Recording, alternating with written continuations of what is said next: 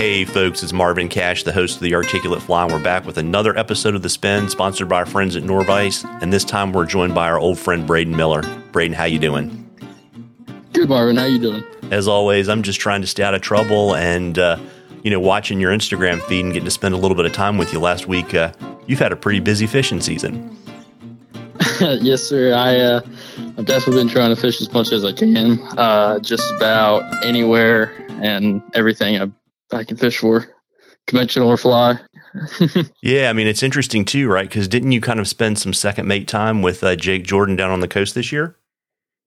Uh, yes, sir, I did. Um, just about any time I could get on his boat, whether it was just him and I fishing or uh, whether he had clients, um, giving him a uh, hand on the boat, whether it was leading the fish, tying the rigs on, I mean, you name it, I was doing it for him. Um, hoping to get back down there. Um, sometime soon after this uh, demo day got coming up soon. Yeah. And so I guess, you know, how long do you expect the albies to hang around down around Atlantic Beach? Um, I've caught them pretty good into December. Um, typically right around this time is when the big, big albies show up, like that fifteen, sixteen pound range, um, even some bigger.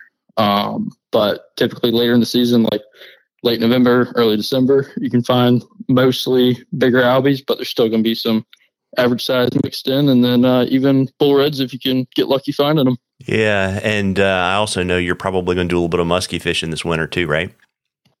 Uh, yes, sir. That's the plan, yeah, hopefully. Yeah, there you go. But, I mean, you do it all, right? I've seen smallmouth, largemouth, steelhead, trout. I mean, you're kind of doing it all, right? Yes, sir. You name it. Um, even a little bit of flathead fishing here and there. Um, even even if it's not on fly, but um, fly found bull reds down North Carolina doing some kind of niche uh, nighttime fishing on um, dock lights where you wouldn't normally expect to find bull reds. But uh, it, yeah, doing a whole lot of stuff. It's been uh, been a lot of fun. Uh, very very cool. And you know, obviously, as it gets colder, it's going to drive you to the vise. And um, I bet you're spinning up some uh, some game changers, aren't you? Oh, yes, sir. Everybody knows it's just, or anybody that knows me, it's just about all I tie. Yeah. Um, just tying hybrid changers and micro changers for albies. And I mean, just about anything really. Yeah. What's your, what's your favorite flavor of changer? Um, that's a hard one. Uh, just because, I mean, I've got like every single one in the box. Um, for me, it's really situation oriented, but I think a good go-to is a, probably five and a half inch feather changer.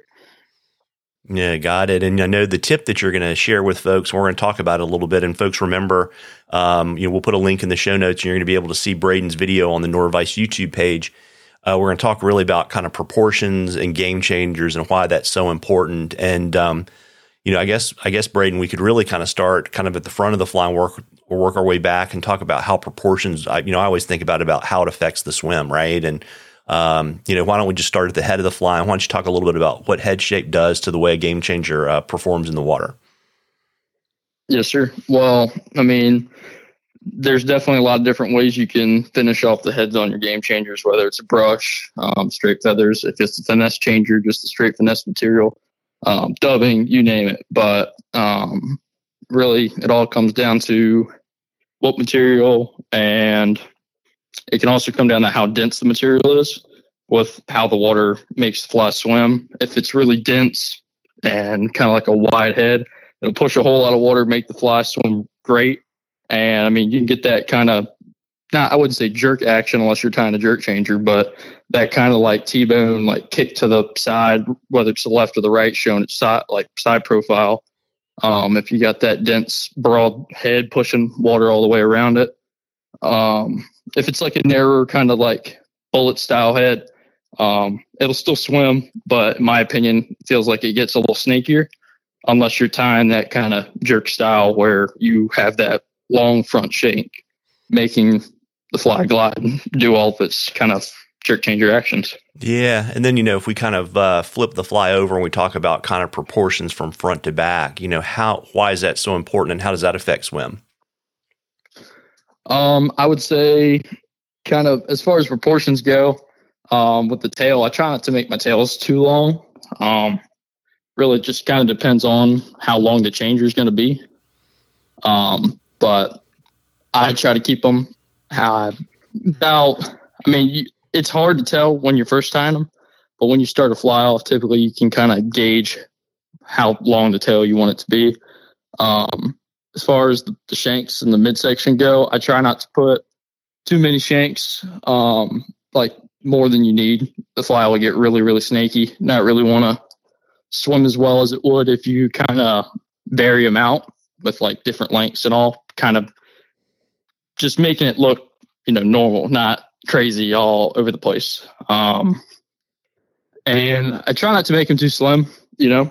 I mean, if you have that kind of tubular body, unless you're tying a jerk changer where I like to fly like on the sides really flat, um, I try to make them just kind of symmetrical all the way through, unless you're trying to do jerk changer style. It can get a little wonky if you mess it up, though. Yeah, and I guess too, right? Are you do you prefer to trim your changers, or are you kind of one of those guys that like tries to use different size brushes so that you don't have a lot of a lot of cutting to do when you're done tying the fly? uh, yeah, for sure. Um, the finesse changers, um, I trim last all the way at the end. Um, that just seems like you get a whole lot less gaps in your fly. Um, if you tie them both ways where you trim as you go and also as af- like when you trim afterwards, you can see the difference in the fly, how they look different, uh, just as far as, this, as, far, as far as the spacing and the body and everything goes. Um, hybrid changers, I trim the support more than I do anything. Um, just kind of gauging your taper as you go. I mean, you can definitely see if you're making it too tall, too wide. I mean, you name it. Um, just kind of eye it as you go and try to make it look right. It's hard for me to explain unless I'm showing it, but yeah, I'm not a very good uh, explainer. uh, but the good thing is you will be showing it because it'll be in the video. And I guess the one last thing to talk about is to kind of talk about the tightness of that junction between the shanks, because I know that can affect swim as well. Yes, sir.